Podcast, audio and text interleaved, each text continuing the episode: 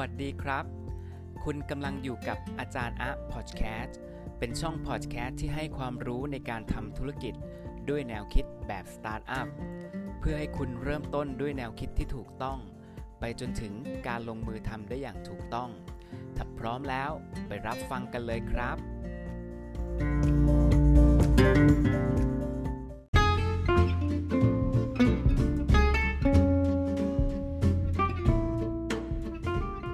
สวัสดีท่านผู้ฟังทุกท่านนะครับ วันนี้เป็นวันที่ 24 เมษายน พุทธศักราช 2563 วันนี้เรายังคงอยู่ในสถานการณ์ที่เรียกว่าไวรัสโคโรนาหรือปัจจุบันเราจะเรียกว่าเป็นโควิด -19 ยังคงระบาดอยู่ทั่วโลกแล้วก็ทั่วประเทศไทยนะครับ แต่ข่าวดีก็คือว่าทางประเทศไทยนั้นก็ได้ออกพรกฉุกเฉิน มีการประกาศเคอร์ฟิวก็เรียกได้ว่าเราทุกท่านก็ใช้ชีวิตอยู่ในบ้านเพิ่มขึ้น ไม่ว่าจะ work from home ไม่ว่าจะอยู่ที่บ้านเพื่อทำงาน หรือเราจะต้องกลับไปยังภูมิลำเนาของเรา เพราะว่าบริษัทบางบริษัทก็จะเริ่มให้เราหยุดงาน ให้เราทำงานที่บ้าน ในความวิกฤตตรงนี้เราก็จะสามารถทำให้เรามีอีกมุมมองหนึ่งก็คือ เรายังสามารถ อยู่กับที่บ้านได้มากขึ้นนะครับ แล้วก็ยังมีความโชคดีคือตอนนี้ประเทศไทยน่าจะมียอดผู้ติดเชื้อลดลงเป็นหลักที่เรียกได้ว่าเป็นหลัก 10 ต้นๆนะครับ อันนี้ก็น่าจะเป็นข่าวดีที่ทางการแล้วก็ในประเทศไทยน่าจะมีผู้ป่วยติดเชื้อที่น้อยลงหลังจากเราที่มีการประกาศพรกฉุกเฉิน และประกาศเคอร์ฟิวอยู่ประมาณเดือนกว่าๆนะครับ แล้ววันนี้เองนะครับผมจะชวนคุยในเครื่องมือเครื่องมือหนึ่งสำหรับทุกท่านที่เป็นชาวสตาร์ทอัพเอง หรือเป็นชาว SME โดยเฉพาะวันนี้ผมจะเน้นคนที่เป็น SME เป็นหลักนะครับ เนื่องจากคนที่ทำธุรกิจขนาดกลาง และขนาดเล็กหรือขนาดย่อมนั้น ย่อมมีธุรกิจเป็นของตัวเองอยู่แล้วทั้งสิ้น และมีรูปแบบธุรกิจอยู่แล้วสำหรับท่านที่เป็นสตาร์ทอัพมือใหม่ และท่านที่ทำสตาร์ทอัพอยู่ในปัจจุบันนี้ ก็อาจจะใช้ประโยชน์จากพอดแคสต์นี้ ในหัวข้อที่ผมกำลังจะชวนทุกท่านคุยนะครับ สามารถนำไปประยุกต์ใช้ได้ทันท่วงเวลาทันที กับ EP ที่ 11 นี้ครับ ที่ผมตั้งชื่อหัวข้อว่า SME จะใช้ประโยชน์จาก Business Model Canvas ได้อย่างไร ในยามวิกฤตโควิด -19 ในขณะนี้ เนื่องจาก Tool ตัวนี้ต้องเรียนทุกท่านให้ทราบก่อนนะครับว่า ในส่วนของ Business Model Canvas นั้นถูกคิดค้นโดย คุณอเล็กซานเดอร์ออสเตอร์วัลเดอร์นะครับ จากในหนังสือ Business Model Generation ในบ้านเราก็มีคนเขียนในเรื่องของ Business Model Canvas อยู่หลายท่านเหมือนกัน ไม่ว่าจากในตำราของประเทศไทยหรือตำราต่างประเทศ ก็จะพูดถึง Business Model Canvas ที่มีช่องอยู่ 9 ช่องนั่นเอง วันนี้หลายท่านอาจจะยังไม่รู้จัก แล้วก็หลายท่านอาจจะรู้จักแล้ว แต่วันนี้ผมจะสรุปให้สั้นๆ ในพอดแคสต์นี้เพื่อให้ทุกท่านได้นำเครื่องมือทางด้านสตาร์ทอัพอันนี้ ผมถือได้ว่าเป็นเครื่องมือที่ช่วยให้เราวิเคราะห์ รูปแบบธุรกิจของเราได้อย่างรวดเร็ว หลายท่านก็อาจจะใช้ประโยชน์จากเครื่องมือตรงนี้ครับ สร้างธุรกิจใหม่ หลายท่านก็อาจจะเรียกว่าเอาเครื่องมือตรงนี้มาช่วยกันในทีมงาน ช่วย brainstorming เพื่อหาไอเดียใหม่ ๆ หลายคนก็จะหยิบ post it มา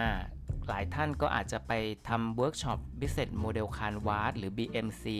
หรือหลายคนก็จะเรียกว่า BMG ได้เหมือนกันนะครับ โดยหลักแล้ว Business Model Canvas ก็จะมีองค์ประกอบอยู่ด้วยกันทั้งหมด 9 ช่องด้วยกัน เดี๋ยวเราลองนึกภาพตามผมนะครับว่า ในโครงสร้างหรือองค์ประกอบของ Business Model Canvas ที่มีอยู่ 9 ช่องหรือ 9 องค์ประกอบนั้น เวลาเรามาประยุกต์ใช้กับสถานการณ์ที่เรียกได้ว่าวันนี้ เราเจอสถานการณ์โควิด -19 อยู่เต็มบ้านเต็มเมืองไปหมดเลย เราจะใช้ประโยชน์จาก Business Model Canvas มาช่วยธุรกิจเรา ไม่ว่าวันนี้เราจะเป็นธุรกิจ SME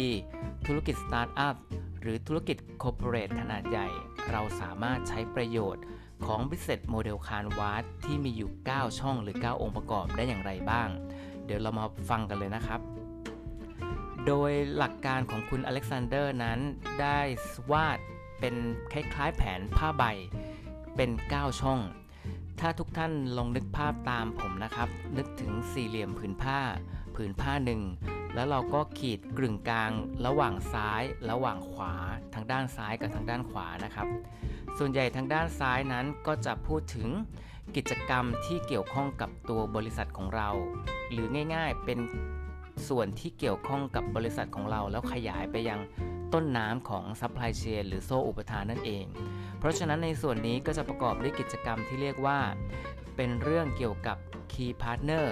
เป็นเรื่องเกี่ยวกับ Key Activity หรือเป็นเรื่องเกี่ยวกับ Key Resource หรือผมจะแปลเป็นไทยสั้นๆ ก็คือว่า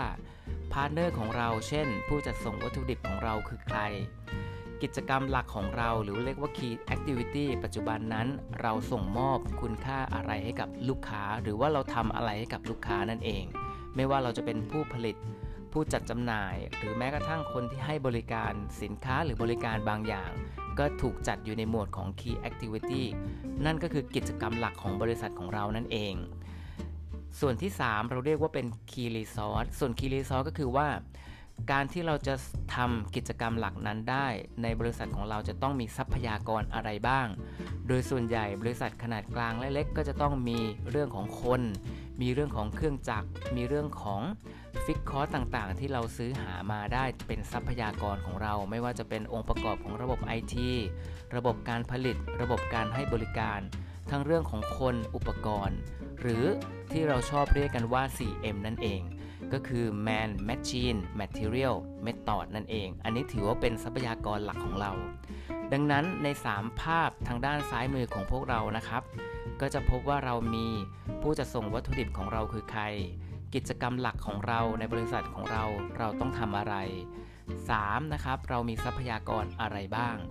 เสร็จแล้วทางด้านขวามือของท่านผู้ฟังก็จะเกี่ยวข้องกับลูกค้าของเรานั่นเอง โดยส่วนใหญ่แล้วเวลาเราทำ business model canvas นั้น เราก็จะเริ่มต้นที่จากลูกค้าก่อนใช่ไหมครับว่า ลูกค้าของเราคือใคร นั่นก็คือ customer segment นั่นเอง จากนั้น คุณค่าที่เราส่งมอบให้กับลูกค้า หรือที่เราเรียกว่าเป็น value proposition คุณค่าที่เราทำจากกิจกรรมหลักของเราทางด้านซ้ายมือ ส่งมอบให้กับลูกค้าของเรา ลูกค้าของเราคือใคร และลูกค้าของเราคือกลุ่มไหน หลายท่านคงคุ้นเคยคำว่า persona ใช่ไหมครับ ปกติแล้ว persona จะเสมือนตัวละครตัวละครหนึ่งที่เราสมมุติขึ้นมา จะเป็นนางสาวสมศรีจะเป็นเด็กชายแดง หรือจะเป็นคุณป้าคุณลุงที่อายุ 80 ปีขึ้นไปอยู่ในบ้าน ยกตัวอย่างแบบนี้เพื่อให้มันชัดเจนครับ การที่เราระบุ persona ในธุรกิจของเรา นั่นย่อมหมายถึงว่าเรากำลังพูด เรากำลังคุย หรือเรากำลังสื่อสาร สินค้าหรือบริการของเรา ตรงกับบุคลิก หรือตรงกับกลุ่มลูกค้าที่เป็นรายย่อยที่สุด หลายท่านทำ business model canvas ก็มักจะเอาโพสต์อิทมา แล้วก็เขียนชื่อเลยว่าลูกค้าของเราชื่อนายสมศรี นายแดง เด็กชายดำ หรือคุณประพศอายุ 40 ปี ทำงานที่บริษัทเอกชน มีไลฟ์สไตล์ที่ชอบ ทำงานดึก แล้วก็ชอบเออเรียกได้ว่าอยู่คอนโดมิเนียม หรือเป็นนางสาวสมศรีที่อยู่ในอพาร์ตเมนต์ มี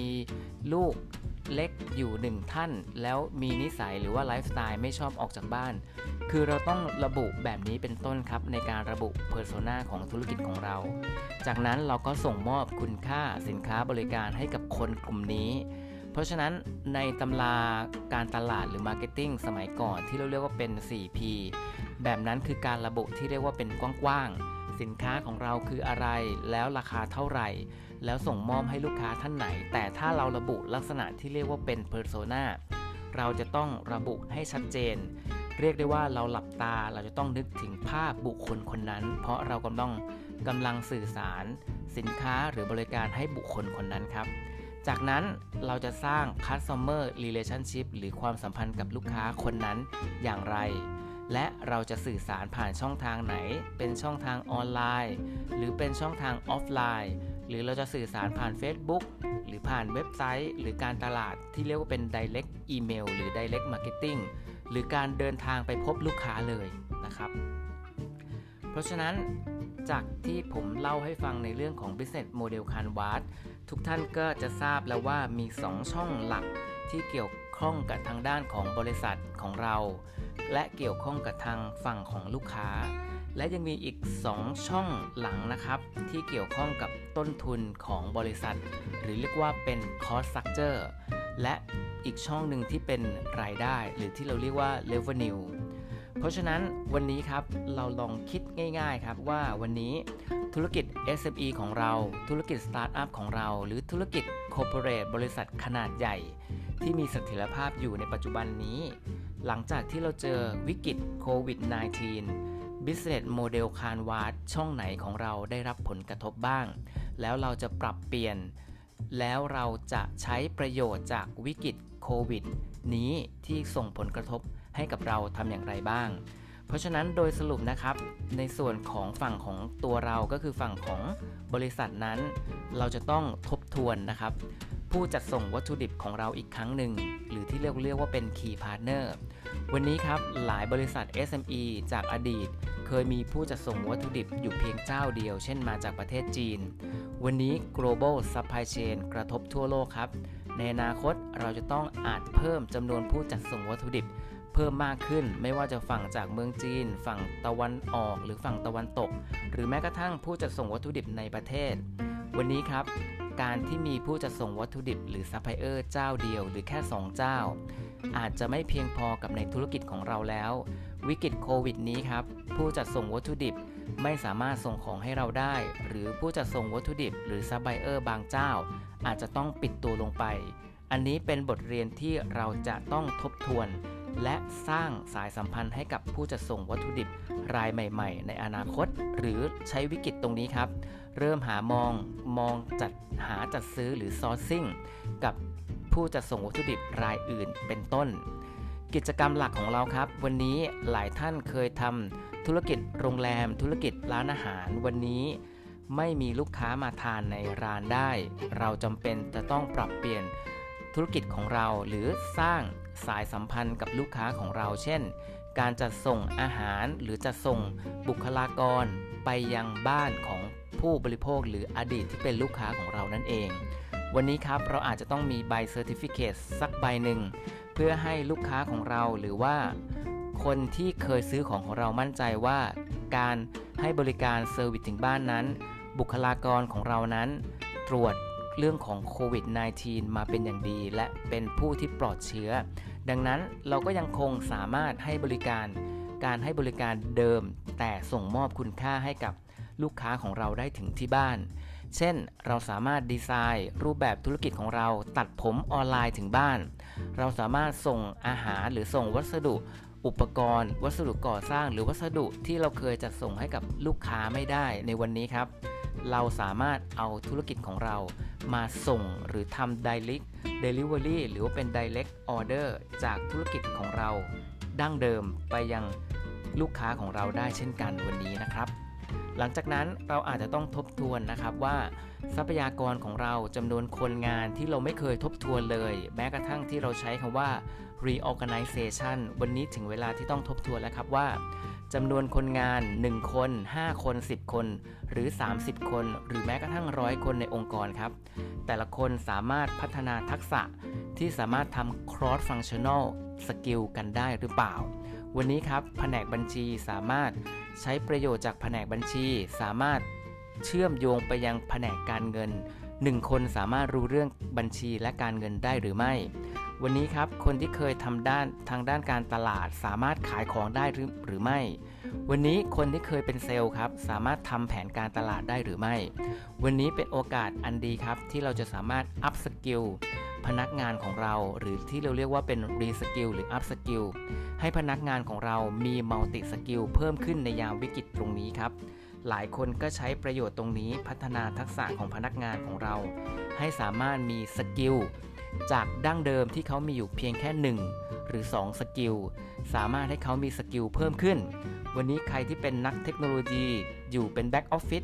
สามารถออกมาขายของ วันนี้ใครที่อยู่ในส่วนของแบงค์ที่อยู่หลังออฟฟิศสามารถเป็นเซลล์ขับรถวินมอเตอร์ไซค์หรือว่าขับรถไปหาลูกค้าเพื่อทำเป็นพนักงานสินเชื่อกรอกบัตรเครดิต อะไรเหล่านี้เป็นต้นครับ วันนี้ถือว่าเป็นโอกาสที่เราจะทบทวน ทรัพยากรบุคคล หรือที่เราอยู่ในส่วนของ HR หรือ Human Resource นั่นเอง วันนี้ครับในมุมของบริษัทของเราได้ทบทวนไปแล้ว มุมของลูกค้าบ้างครับ มุมของลูกค้าส่วนใหญ่แล้ว ในยามวิกฤตโควิดนั้น ลูกค้าเราก็จะไม่ได้ออกไปจากบ้าน ดังนั้นช่องทางที่เราไม่เคยทำการตลาดออนไลน์เราอาจจะต้องปัดฝุ่นหรือที่เราเรียกว่า ต้องใช้สื่อสารครบถ้วน หรือภาษาอังกฤษเราอาจจะเรียกว่าใช้คำว่า over communication เพิ่มขึ้นนั่นเอง วันนี้ครับเราจะทำอย่างไรให้ลูกค้าของเรามั่นใจในสินค้าบริการของเราเพิ่มขึ้น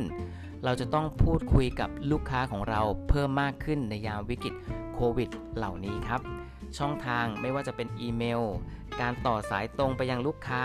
การเพิ่มจำนวนการสั่งซื้อของซ้ำผ่านทางโทรศัพท์ หรือผ่านทาง Line หรือผ่านทาง Facebook Messenger หรือการสร้างที่เป็น Line Ad Communication ระหว่างเรากับลูกค้า วันนี้ถือเป็นโอกาสที่ดีครับ ที่เราจะต้องใช้ทูทุกรูปแบบทางด้านสื่อออนไลน์ แม้กระทั่งเราอาจจะประชุมออนไลน์กับลูกค้าโดยใช้ Zoom Meeting หรือใช้ Microsoft Teams หรือใช้ Google Hangout วันนี้ครับถ้าลูกค้าของเราสามารถอยู่ใน Eco System ซึ่งเป็น online tool ของในบริษัทเราได้ ผมมั่นใจเหลือเกินครับว่า ทั้งบริษัทเราที่เป็น SME บริษัทที่เป็นสตาร์ทอัพและเป็นบริษัทขนาดใหญ่ ไม่เคยเจอปรากฏการณ์แบบนี้มาก่อนครับ เราจะเห็นหน้าลูกค้าของเรา อยู่ในสื่อออนไลน์ที่เรามีเรียกได้ว่า ประชุมออนไลน์กับลูกค้านั่นเอง โอเคครับ อีก 2 ช่องนะครับที่ผมจะ พาทุกท่านไปทบทวนกันในเรื่องของ cost structure ครับ หรือว่าโครงสร้างต้นทุนนั่นเอง ส่วนใหญ่เมื่อสักครู่ที่ผมเน้นเรื่องของโครงสร้างต้นทุน ส่วนใหญ่แล้วพวกเราจะได้รับผลกระทบทางด้าน เงินเดือนที่ต้องจ่ายให้กับพนักงาน ต้นทุนกับทรัพยากรที่เราอาจจะไม่ได้ใช้รถคันนั้นในการวิ่ง ค่าใช้จ่ายเพิ่มขึ้น ฟิกคอร์สที่เราจะต้องจ่ายประกันสังคม ที่เราอาจจะต้องจ่ายหนี้ให้กับแบงค์ครับ วันนี้เราต้องทบทวนเรื่องของโครงสร้างต้นทุนใหม่ครับ หลายคนก็อาจจะไปพูดคุยกับแบงค์ไปพูดคุยกับภาครัฐบาลเรื่องของการประนอมหนี้หรือการที่เราเรียกว่า การจ่ายเงินพนักงานลดลง วันนี้ครับ Spirit หรือว่าความเป็น Extreme Ownership ของผู้นำ บริษัท หรือเรียกว่าเป็นเจ้าของกิจการครับ เราจะต้องออกมาแสดงจุดยืนของเราครับว่า เราจะเลือกวิธีการคัดคนออกให้เป็นทางเลือกสุดท้าย แต่เราจะใช้วิธีการเพิ่มทักษะของพนักงาน ให้สามารถสร้างรายได้ในยามวิกฤตโควิดนี้ได้แทนครับ เพราะฉะนั้นในเรื่องต้นทุนครับ เราจะต้องบริหารจัดการให้ดีและให้เหมาะสม การตัดสินใจของผู้นำเป็นส่วนที่สำคัญครับ วันนี้ไม่จำเป็นที่จะต้องตัดสินใจ ลดคนหรือตัดสินใจลดเงินเดือน กันเป็นออปชันแรกนะครับ แต่เราควรจะต้องสร้างรายได้หรือสร้างรายได้ช่องทางอื่น ๆ จากทรัพยากรที่เรามีอยู่ เพราะฉะนั้นในช่องสุดท้ายครับ เรื่องของ revenue stream ผมมั่นใจเหลือเกินว่าวิกฤตนี้จะทำให้เราสร้างช anel หรือช่องทางการรายได้ในช่องทางใหม่ ๆ เกิดขึ้นมา เช่น ทางทางช่องทางออนไลน์ ทางช่องทางที่เราเรียกว่าเราไม่เคยคิดว่าเราจะสามารถทำได้ครับ วันนี้เราอาจจะต้องทบทวนทำการ brainstorming ระหว่างเรากับลูกค้านั่นเอง โอเคครับสำหรับวันนี้พอดแคสต์นะครับ กับผมอาจารย์อะสอนทำสตาร์ทอัพและเป็นที่ปรึกษาสตาร์ทอัพสำหรับ SME วันนี้ผมมั่นใจเหลือเกินครับว่า หลักการของ Business Model Canvas ทั้ง 9 ช่องนะครับ ไม่ว่าจะเริ่มต้นจากการที่เราทบทวนตัวเองก่อนนะครับ ในส่วนของ Key Partner Key Activity หรือ Key Resource หรือมุมมองทางด้านลูกค้า ทางด้าน Customer Segment Value Proposition Customer Relation แล้วก็ Channel จนถึงการทบทวนต้นทุนและโครงสร้างรายได้ เหล่านี้ครับเป็นพื้นฐานในการทบทวน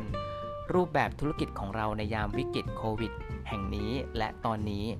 ดังนั้นผมมั่นใจว่ามันเป็นช่วงเวลาที่เหมาะสมอย่างยิ่ง ที่พวกเราทั้งสตาร์ทอัพและ SME และธุรกิจขนาดใหญ่ ถึงเวลาแล้วครับ ที่เราจะต้องใช้วิกฤตนี้ในการทบทวนรูปแบบโมเดลธุรกิจของเราอีกครั้งหนึ่ง ผมเป็นกำลังใจให้กับทุกท่านผ่านวิกฤตโควิดนี้ไปด้วยดีครับ จากผมอาจารย์อะสอนทำสตาร์ทอัพและอาจารย์อะที่ปรึกษาสตาร์ทอัพสำหรับ SME ติดตามผมได้ที่ช่องทาง www อาจารย์อะ .com นะครับ a j a r n a s .com และเป็นแฟนคลับ FC ผมได้ใน Line Official Account พิมพ์หานะครับ a s s i a h 99แล้วพบกันนะครับกับอาจารย์อะสอนทำสตาร์ทอัพและอาจารย์อะที่ปรึกษาสตาร์ทอัพสำหรับ SME วันนี้สวัสดีครับ